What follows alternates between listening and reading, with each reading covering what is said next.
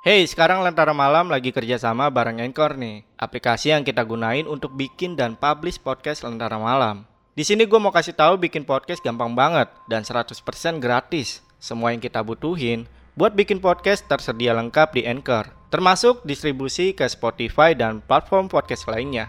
Yuk, download aplikasi Anchor sekarang dan bikin podcast kalian segera.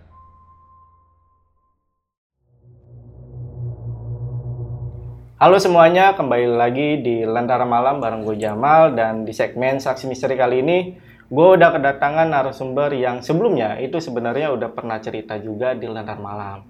Kita langsung sapa aja narasumbernya, ada Bong di sini Bong. Apa kabar Bong? Alhamdulillah sehat. Mantap. Jadi buat teman-teman yang baru bergabung, ini sebenarnya Bong ini pernah cerita juga di Lentera Malam beberapa kali malah. Ya. Dan salah satunya yang terakhir itu tentang Amis Mait dan thumbnailnya gue taruh di sini dan teman-teman juga bisa klik linknya ada di sini nih.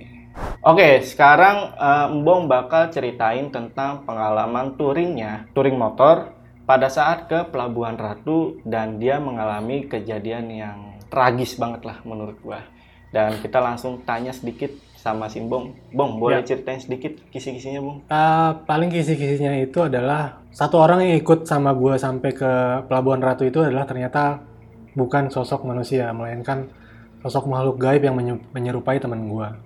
Itu pertama. Yang kedua adalah sama sosok yang menyambut gue di dekat pelelangan ikan itu yang gue pikir dari teman komunitas lain juga ternyata itu bukan teman gue tapi makhluk yang menyerupai sampai kita ternyata yang kita ngelihat pertamanya itu adalah penginapan ternyata kita ada di tengah-tengah saung sawah dan motor kita ada di tengah saung sawah gue nggak tahu gimana caranya yang jelas motor gue sama teman-teman gue ternyata ada di tengah-tengah sawah dan eh, sampai terakhir kejadian itu adalah kejadian tabrakan adu banteng salah satu teman yang ikut akhirnya memutuskan untuk pulang bareng sama rombongan gue waktu itu Oke, itu tadi. Untuk detailnya teman-teman nonton sampai habis. Nah, sebelum kita dengerin ceritanya Mbong, Mbong ini punya bisnis online dan kita coba tanya sedikit tentang bisnisnya ini. Bong, boleh Ya. sedikit jelasin, Bong? Eh, bagi teman-teman yang pengen beli pakaian, pakaian bagus, harga murah, bisa mampir ke nama toko di Tokopedia itu eh, Funky Monkey Store.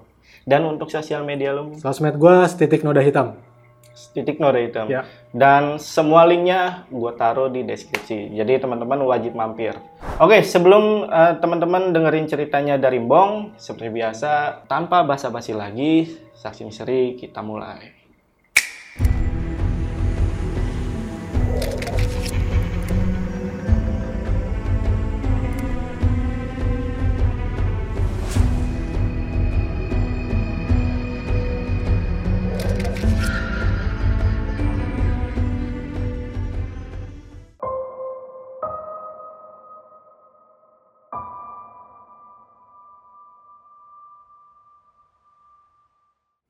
Assalamualaikum, salam buat para lentera malam. Kali ini gue mau cerita tentang pengalaman touring gue di tahun 2006 atau 2007-an.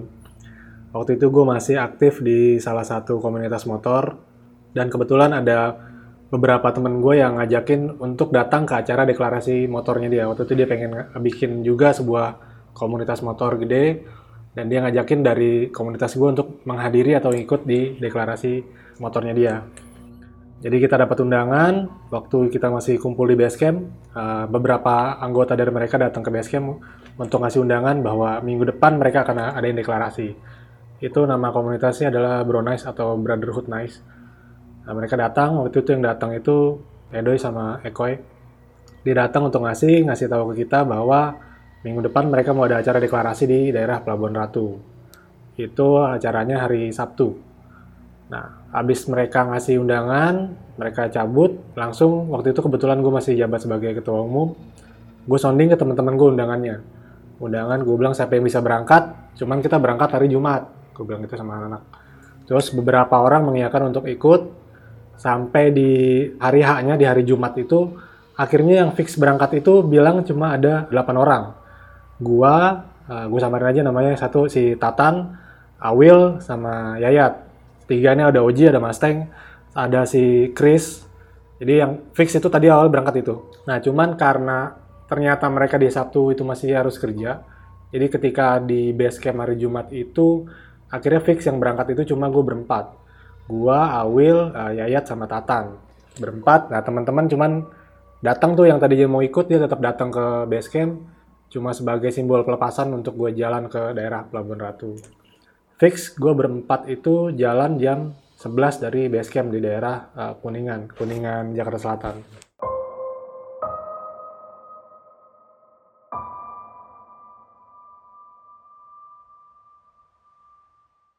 di pertigaan Cikidang Jalan Raya itu uh, si Yayat bilang ini kita mau lewat lurus pasar atau kita mau belok kanan kata si Yayat gitu.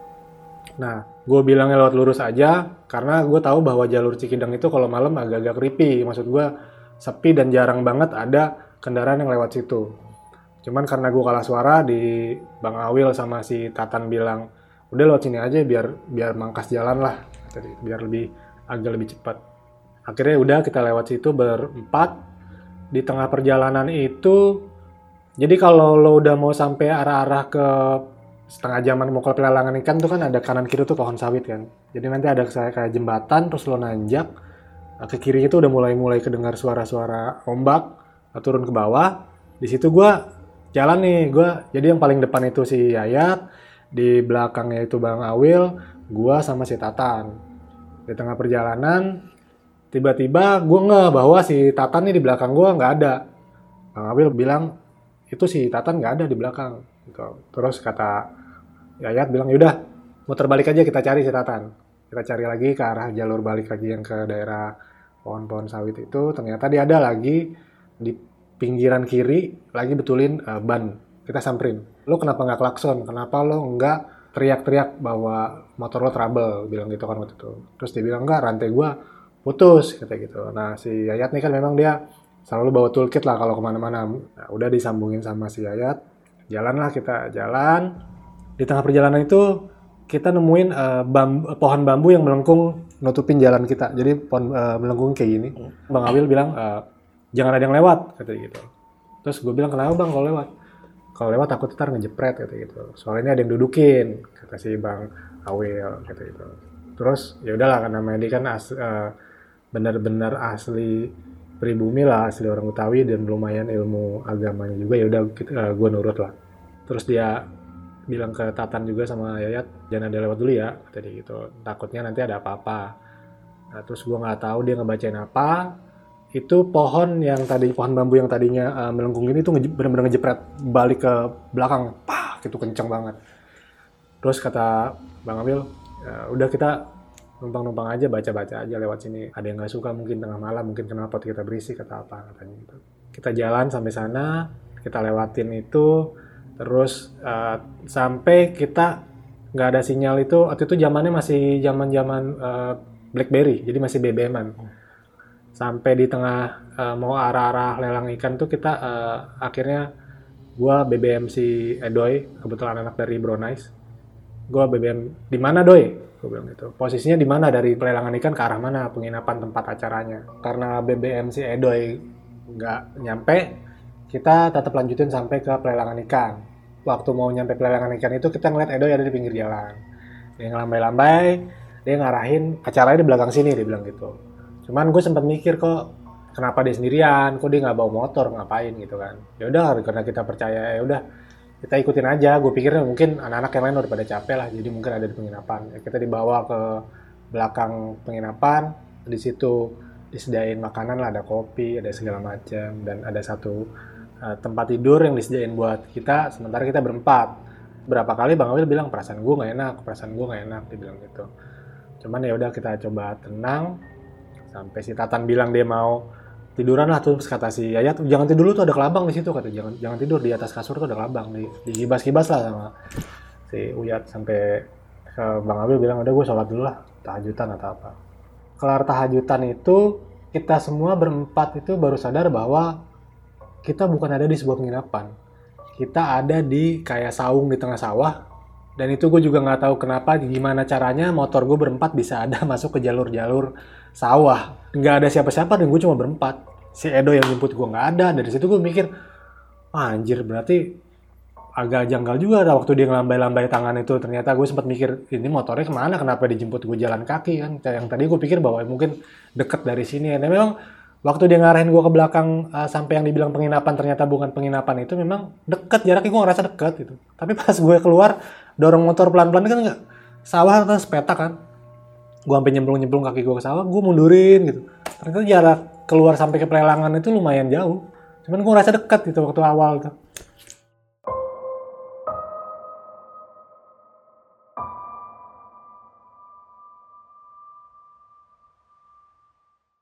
gue mundur lagi sampai akhirnya dibalik lagi ke pelelangan ikan. Gue jalan lurus lagi itu uh, mau ke hotel-hotel apa sih yang yang katanya ada Nyiloro dulu tuh gue lupa lah di sebelah di sebelah kanan ya sebelah kanan. Nah di situ akhirnya BBM yang gue kirim ke Edo itu nyampe. Dia bilang lo ke belakang hotel itu aja nanti ada penginapan namanya Agusta. Namanya penginapan Agusta gitu. terus gue masih yang ini Edo Edo beneran apa bukan? Gitu kan. Ini Edo itu gue takutin ntar Edoy bohongan lagi gitu kan maksud gue jangan-jangan bukan Edoy cuman kata Bang Awil udah ikutin aja. Gue udah agak tenangan nih. Insya Allah beneran ini di sini. Nah di situ akhirnya bener tuh teman-teman dari Brownies tuh udah rame di situ. Kalau yang tadi pertama kali gue disambut di pertigaan pelelangan itu kan dia cuma sendirian jalan kaki. Nah gue agak bingung juga kenapa dia jalan kaki. Nah pas yang gue udah lewat ke mau hotel Agusta itu baru bener anak-anak dari Brownies sudah rame. Mereka masih pada nungguin di situ. Dijamu lah disambut di situ Terus itu waktunya udah mau ke arah-arah uh, subuh jam 4-an. Kata Edoy, kata Eko, kata si Alvin, anak-anak dari teman Bronice, udah bang lo pada istirahat aja, anak-anak yang lain pada nggak ikut. Enggak, kita cuma bisa berempat doang yang jalan, gue bilang gitu. Yang lain pada nggak bisa ikut karena besok masih kerja, gitu. Udah cuman uh, dari teman-teman Bronice nih, biasalah kalau anak motor ya bohong kalau nggak tahu misalnya dia ada nyediain uh, Amer lah atau apa gitu kan minuman-minuman. Cuman memang waktu gue nggak mau jadi yang minum itu si uh, Uyat memang dia agak-agak sengklek nih orangnya dia doyan lah gitu. Bang Awil enggak si Tatan enggak karena dia masih sekolah.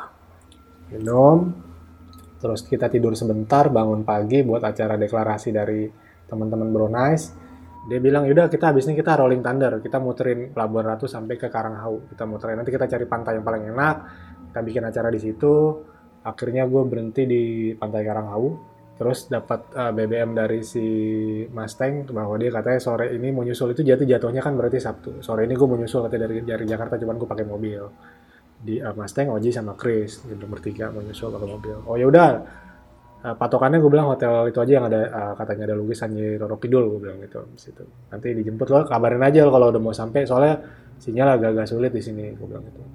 Akhirnya kita main di pantai Karanghau parkir motor berjejer kan. Parkir motor berjejer ada lumayan banyak banget waktu itu motor. Si kata si Edo udah kalau mau main mau main lo mau main uh, pantai silakan main pantai. Yang penting acara kita sampai besok kita balik bareng dia bilang gitu. semuanya cuman kalau ada dari teman-teman komunitas yang mau balik duluan silakan. Cuman kita udah menyiap, menyiapkan penginapan untuk menginap lagi katanya gitu. Si Tatan main di pinggir pantai lama-lama dia agak ke tengah. Diteriakin lah sama si uh, Yayat Yayat. Bilang Tan Tan gitu jangan ke sono-sono ntar lu kena ombak. Kata si Uya. Dia kayak nggak denger makin lama tuh si Atan makin ke tengah sama Bang Awil. Lu kejar deh jangan sampai tuh anak sendirian. Dari kemarin tuh anak bocah kayak lingdong kayak gitu. Kejar sama si Uyat ditarik lu ngapain ke sana? Gak bang gue tadi ngeliat ada ikan gede banget gue mau tangkep. Semakin gue mau ketangkep dia semakin ke tengah kayak gitu. Terus kata Bang Awil itu hati-hati takutnya lo ntar dijadiin uh, tumbal atau apa. Lo ngerasa itu ikan padahal nggak ada ikan. Itu kayak mancing lo buat ke tengah ntar lo nggak ditemuin di sini gitu. Lo masih sekolah lo katanya jangan sampai ada apa panda hati-hati di sini. Di kampung orang katanya gitu kata bang Abel. Udah selesai dari situ kita balik lagi ke penginapan. Dapat kabar si Mas Tengkris sama Waji udah sampai di hotel. Dia ngubungin kita jemput. Terus disediain lah biasa bakar-bakaran sama anak teman-teman dari uh, Brunei Nah, terus lagi lagi ngobrol-ngobrol asik ada salah satu cewek dari komunitas mana terus kayak kesurupan lah kayak kesurupan ngomong-ngomong nggak jelas apalah itu teriak-teriak ketawa-ketawa. Kita pikir tuh di situ bahwa oh mungkin bukan kesurupan mungkin terlalu seneng euforia apa deklarasi atau apa gitu kan. Nah, ternyata kesurupan ya, manggil salah satu dari orang sana untuk di netralin atau diapain lah gitu sampai akhirnya dia bilang jangan berisik di sini jangan apalah gitu. Balikin dia bilang gitu. Balikin jangan berisik di sini. Terus lagi-lagi bang Musti bilang feeling gue kayak balik nggak enak dia bilang gitu. Balik sekarang aja dah daripada balik besok tidak gitu. Terus gue bilang tanggung bang udah malam kita lewat jalur sana lagi. Kalau mau balik besok pagi aja. Itu kan bang Gusti tetap bersikeras sudah kita balik aja jadi minggu. Kita udah di rumah kita bisa istirahat senin kita kerja bilang gitu terus nggak enak gue bilang gue nggak enak sama si Chris Mustang sama Oji mereka kan baru sampai. Biarin kan mereka pakai mobil. Mereka bisa nyantai masuk tol kita kan pakai motor. Hujan ya kehujanan panas panasan. Waktu itu dia uh, sebagai salah satu penasehat di organisasi juga ya udah kita dengerin dia. Kita izin pamit sama uh, teman-teman yang lain dan ada satu motor yang mau ikut kita balik ke Jakarta. Namanya Junet. Sama waktu itu belum jadi istri uh, sama istrinya kita balik lagi lewat arah situ di tengah perjalanan mau ke arah balik ceweknya Junet nih ngelihat Kunti katanya Lihat Kunti di pohon-pohon pisang keluar dari arah penginapan. Terus kata Bang Husni bilang, udah Mai, baca-baca aja bismillah. Yang penting kita selamat keluar dari sini dulu sampai ke jalan raya. Udah, terus kata si Junet, cuman feeling gue gak enak bang, kayak gue bakal ada sesuatu dah, dia bilang gitu si Junet nih. Ternyata di tengah jalan itu, ya pasti teman-teman yang ke lewat jalur Cikidang pasti tahu lah, treknya itu enak banget buat ngeliuk-ngeliuk, apalagi itu kan. Saking enaknya kita ngeliuk-ngeliuk, gua itu kebetulan berada di belakang si Junet. Posisi gua belakang si Junet. Itu pas lagi nik mau nikung ke kanan, itu udah ada arah motor dari sini. Jadi dia adu banteng. Adu banteng, ceweknya jatuh, Junet jatuh, motornya ke arah gua, cuman gua masih bisa menghindar. Itu yang bawa motor dari sini tuh bawa motor metik itu dia bawa belanjaan. Jadi kayak emping atau pada terbang lah.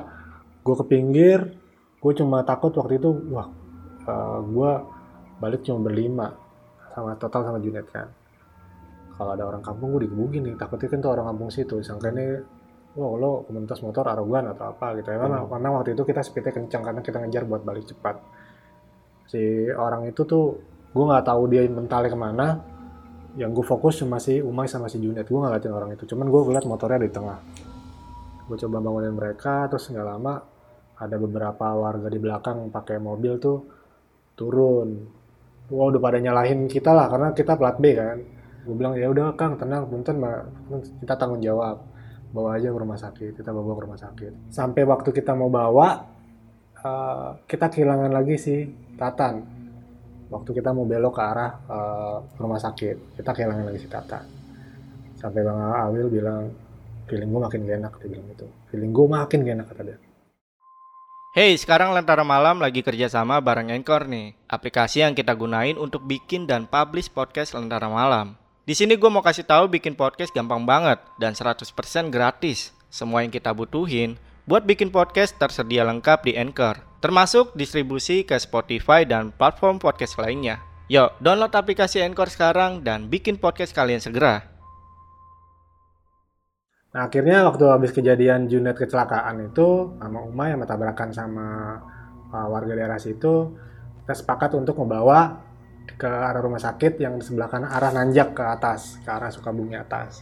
Gua, Yayat, Bang Awil, sama si Tatan. Nah ketika kita mau keluar jalan raya, gue cuma ada gua, Uyat, Yayat, sama Awil, sama orang yang nolongin nih buat ke arah rumah sakit. Sementara dari rombongan gue ini cuma gue tinggal gue bertiga yang harusnya nih gue berempat sama si Tatan. Gue lihat bilang apa ya, masa iya kita nyari ke sana dulu gitu kan, ke belakang gitu. Nggak mungkin kita balik lagi ke sana nyari si Tatan tuh anak ngilang dulu dari pertama dia ngilang. Kita ketinggalan dia di belakang. Akhirnya kata Bang Awil, udah kita fokusin dulu aja ke Junet, kita tolongin dia karena ini urgent sampai rumah sakit, baru kita balik lagi nyari Tatan. Akhirnya ketemu jalan raya besar, ternyata si Tatan ada di situ. Ada di jalan raya di jalan raya itu. Kita tanya dong loh bukan yang tadi lo di belakang? Si Tata nih malah marah-marah ke kita. Wah lo parah lo bang gini gini, gini. lo ninggalin gue dari kemarin. Gue sempet nggak ikut lo ke acara anak Brownies. Kita bilang lo lo bukan ikut sama gue motor lo trouble di uh, pas tanjakan mau turunan ke pelelangan gue bilang gitu. Gue sama sekali nggak ikut bang. Rantai gue putus dari kemarin di sini. Lo gue teriakin nggak ada yang nengok gue panggil nggak ada yang nengok gitu gitu. Gue sama sekali dari kemarin nggak ikut. Gue akhirnya nginep di sini rumah saudara gue untung tempat saudara gue nggak jauh dari sini. Gue telepon dia mau nyamperin gue malam-malam. Nggak mungkin gue malam-malam nyamperin lu sendirian ke arah sana. Yang ada di begal gue gitu. Terus kita bilang oh, jadi yang ikut sama kita siapa kemarin? Bukan lo. Kagak gue nggak ikut sama sekali gitu. Nah kita yang bertiga nih sama bang Awil sama Uyat kita li lihat-lihatan dong. Ah, anjing siapa yang ikut kita nih? Ternyata bukan Citatan Ya berarti ya sebangsa jin atau apa yang menyerupai si Tatan dong gitu. sampai disumpah-sumpah gue nggak ikut wah kita debat ya akhirnya di situ. Akhirnya ya udahlah karena kita nggak mau ribut ya udah kita urusin dulu sih Junet sampai ke rumah sakit. Tapi dia tetap bersikeras bahwa dia sama sekali nggak pernah ikut sampai ke acara teman-teman Bronice karena motor dia trouble ketika dia mulai dari tanjakan uh, dari Taman Angsa. Mau ke arah mau ke arah atas. Akhirnya dia telepon saudaranya dia nginep di saudaranya dan ternyata yang ikut satu hari satu malam bersama kita itu bukan si Tatan makanya Bang Gusti berapa kali bilang Bang Awil nih perasaan gue nggak enak. Terus mulai jadi dia tuh kayak uh, yang ikut sama kita tuh kok dia lebih banyak pendiamnya biasanya banyak kebanyol terus pas waktu di Karanghau dia tiba-tiba mau nyebrang ke tengah laut yang dibilang dia uh, ngeliat ikan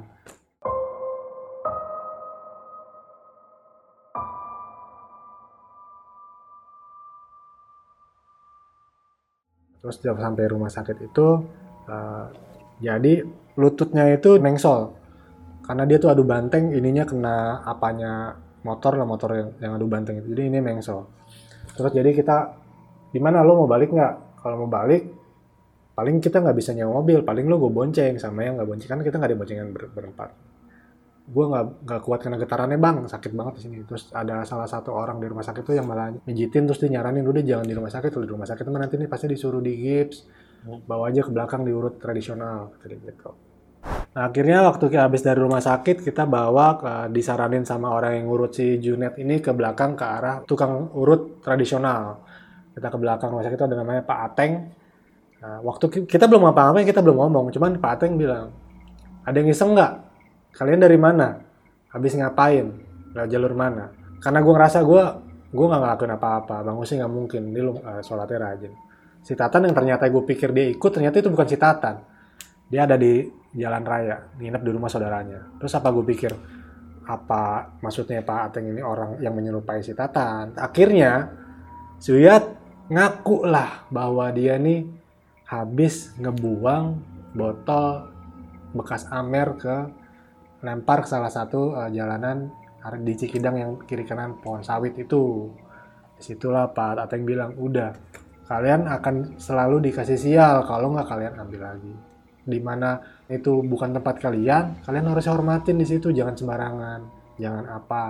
Pateng bilang gitu. Ya akhirnya kita berempat sepakat lah untuk nyari walaupun pada awalnya itu debat apalagi Bang Awil dia nggak mau debat lah sama sempat debat sama Pateng.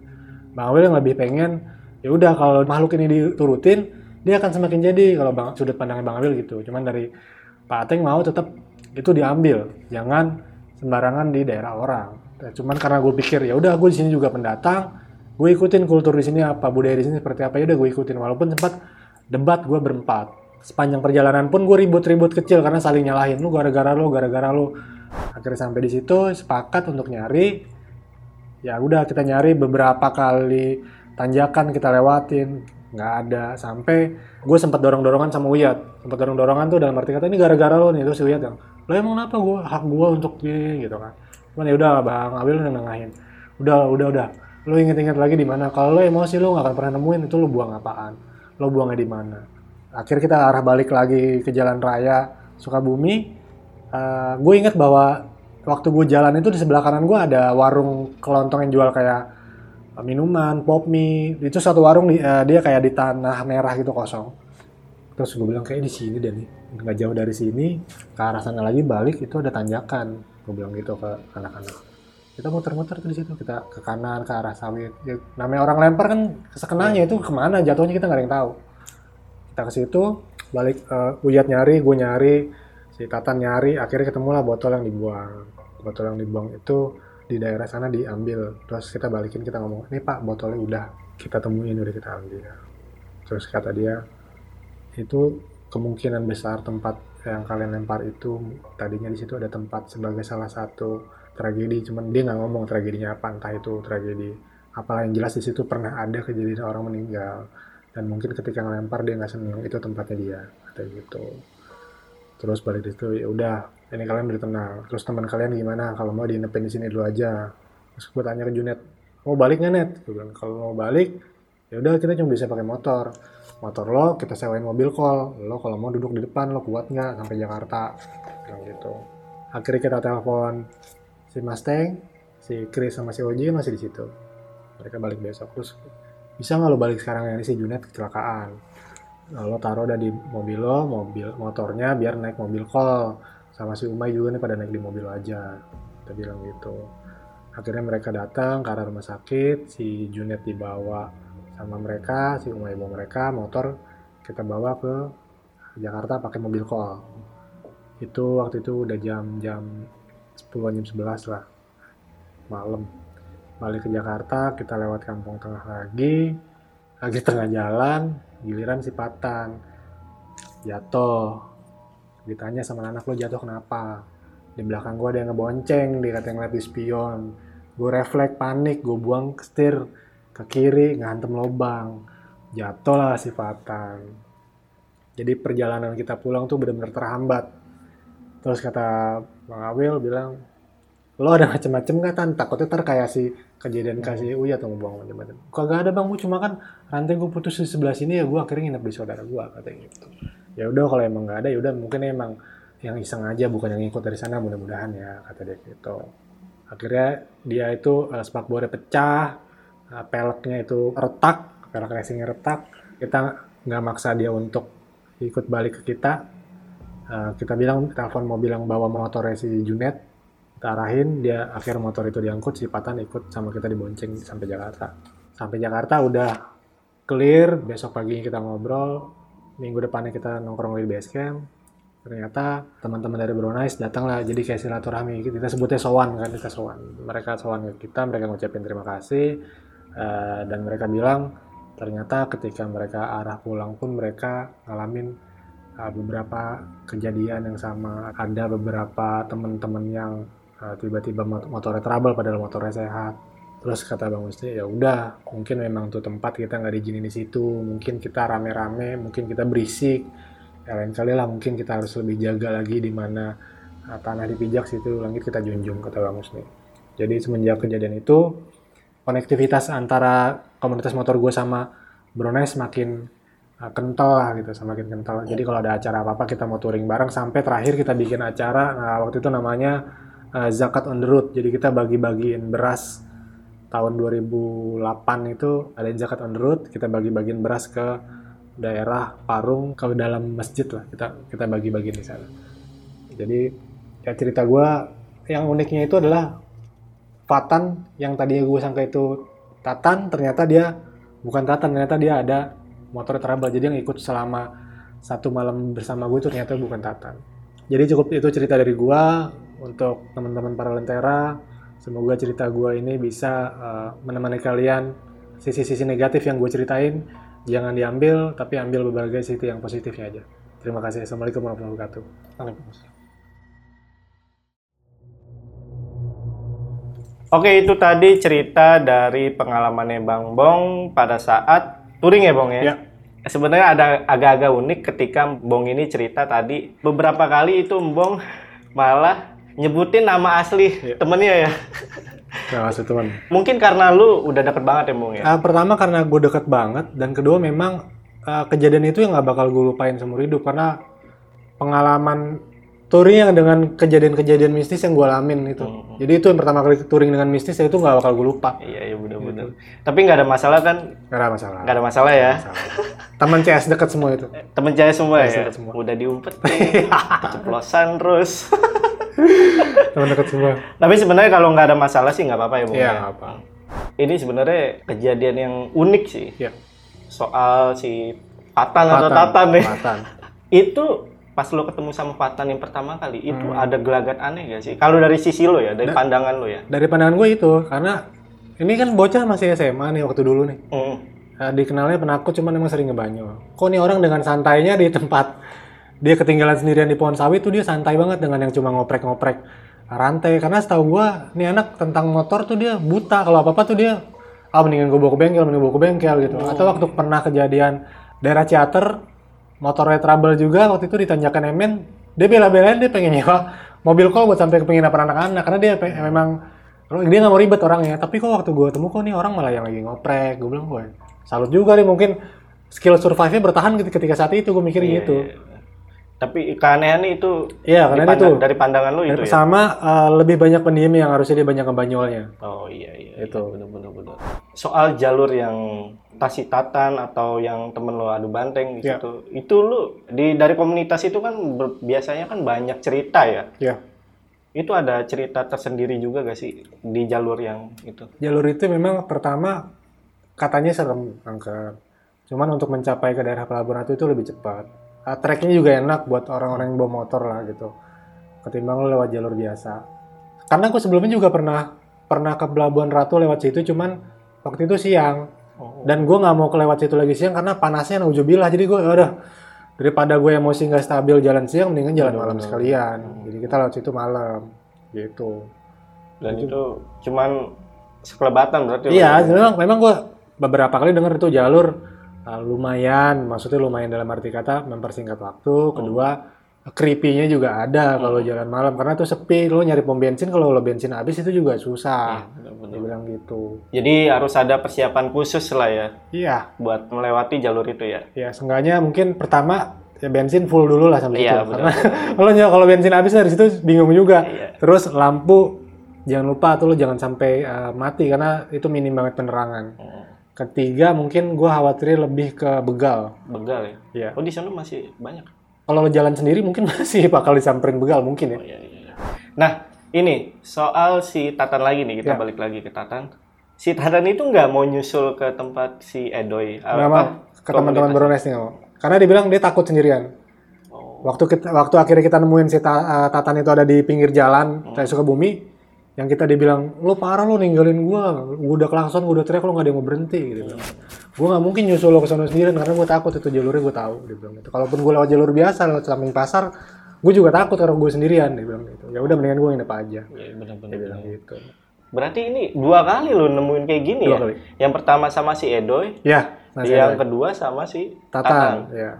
Nah si Edoy ini pas nganterin lo, Hmm. itu lo nggak ngeliat dia pergi atau gimana? Jadi gini, waktu dia di uh, pertigaan itu, dia ngelambai tangan kan. Mm-mm. Gue ngeliat nih Edo ini, gue bilang tuh Edo itu Edo, gue bilang gitu. Terus dia bilang udah kita penginapannya acara di belakang sini. Ya kita nurut aja karena gue pikir ya udah dia eh, yang punya acara, kita juga udah capek. Cuman ya sempat ya gue mikir kenapa dia nggak keluar pakai motor gitu Iya, kan? Karena gue pikir ya mungkin deket kali di belakang situ doang gitu. Ya udah kita ikutin ya pakai motor di belakang terus ya memang sampai nggak jauh dari pelelangan tuh kita ngerasa itu deket sampai gitu. Terus dia bilang nih udah gue sediain makanan, gorengan, ini ada kopi. Dia bilang gitu. Terus Bang Awil bilang, tapi perasaan gue gak enak kayak gitu. Si Edo itu ninggalin kita. Oh. Jadi gue ngerasa dia nyuguhin gue itu di- udah di dalam kamar buat gue istirahat. Oh makanan Gitu. pun udah disediain. Udah disediain, udah di disediain di situ. Nah itu pandangannya berubah ketika si Awil. Ya Bang Awil, Bang ah, Awil selesai itu sholat, sholat ya? Salat tahajud. Ini itu di pandangan lu tuh langsung gimana sih? Jadi kan ah, pertama itu gibasin kelabang, tuh. Kelabang. Ya iya. kelabang yang ada di kasur. Nah itu kan ada kasur tuh. Iya, gi- gibasin ke kelabang di kasur, Bang Awil kan sholat nih. Habis gibasin udah tuh kan.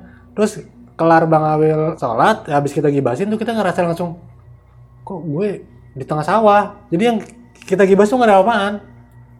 Jadi kita bertiga tuh, loh kok kita di tengah sawah. Terus kita ngeliat motor ke sudut kiri, loh motor bisa nyampe ke tengah sawah loh. Gue bilang feeling gue udah gak enak, dia bilang gitu. Bang Awil bilang gitu. Oh. Tapi di sini Bang Awil kan tadi sempat inilah ya ngelihat ada sosok makhluk halus yang pada saat ada Ya, ya, bambu ya, jepret bambu. jepret bambu ya. Nah ini si Bang Awil ini nggak ngelihat apa-apa ya Nggak, pada nggak apa ngeliat. sama si Tatan sama si Edoy. Nggak ngeliat. Dia cuma ngerasain. ngerasain dia berapa sering banget dia bilang perasaan gue enak perasaan gue enak cuman kalau memang pohon bambu itu dia kayak ini jangan lo lewatin kalau lewatin ini ngejepret soalnya nanti ada yang dudukin dia bilang gitu. Dia cuma ngomong gitu doang ini ada yang dudukin dia bilang gitu. Ya udah kita nurut aja karena eh, pertama dia sebagai penasihat di organisasi gua sebagian dituakan juga karena gue tahu eh, agamanya juga lumayan ya udah kita kita nurut. Gue sebenarnya udah agak-agak feeling ketika dia bilang perasaan gue gak enak perasaan gue kayak apa nih orang lagi malas jalan gitu gue sempat mikirnya gitu aja tadinya nggak kepikiran macem-macem Ketika dia bilang pas mau pulang ya, Iya. yang sebelum adu banteng ya, Iya. dia kan juga bilang perasaan gue nggak enak. iya perasaan Tapi gue perasaan dia nggak enak makanya apa mau buru-buru pulang. iya itu buru-buru pulang Tapi malah adu malah banteng. ada banteng iya dia bilang gini "Eh, kayaknya kita harus pulang sekarang perasaan gue gak enak kalau pulang besok mungkin lebih parah dia bilang Oh, iya gitu dia bilang gitu Iya, iya. Jadi kita balik ya mungkin nggak tahu kalau pulang besok mungkin ya ya amit-amit mungkin ada kejadian lebih parah. Karena untungnya itu cuma mengsol doang eh, tempurung lututnya sih. Tempurung lututnya si eh, Junet ini geser. Jadi emang tuh jadi ini harus di sini ada di sini nih. Geser itu. gue yang lebih creepy itu tuh. Karena itu ya bisa dibilang cedera berat itu. Iya. Itu dia wah itu ngejerit-jeritnya ampun-ampunan. Karena waktu waktu digotong sama orang yang di belakang pakai mobil kalau waktu tabrakan pun dia ngejerit sakit banget karena kan mau nggak mau kakek dilurusin ketika diangkat. Iya bener. Itu udah geser ya. Dan keadaan sekarang gimana? Junet. Alhamdulillah dia udah wah dia jadi gemuk banget sekarang deh. Udah gemuk malah. Gemuk banget anaknya udah tiga berdua gitu sekarang. Waduh. Itu mungkin jadi pengalaman lu yang gak lu lupain lah ya. Ya gue lupain. Apalagi lu sekarang gimana? Lu masih touring gak? Ah, terakhir touring dua tahun lalu. Bu- Bukan touring sih apa iseng jalan doang bikin camp di Anyer. Bikin camp di aja. Bikin camp di Anyer pakai motor. Kalau dulu lu sering ya sebelum nikah ya? Ah, sering banget. Sering sekarang udah males. Males. Udah capek udah badan. Oke, paling itu aja untuk cerita Simbong eh, pada video kali ini. Bong sekali lagi promoin brand baju lu. Oh, jadi ah, mungkin bagi teman-teman yang mau ngeliat-liat di Tokped bisa ngeliat salah satu usaha dari istri namanya Funky Monkey Store di Tokopedia. Dan untuk sosial media lu, Sosial media gue titik noda hitam. Oh, itu nanti linknya gue taruh di deskripsi. Yaudah, untuk video kali ini cukup. Gua Jamal, Embong pamit, Lentera Malam.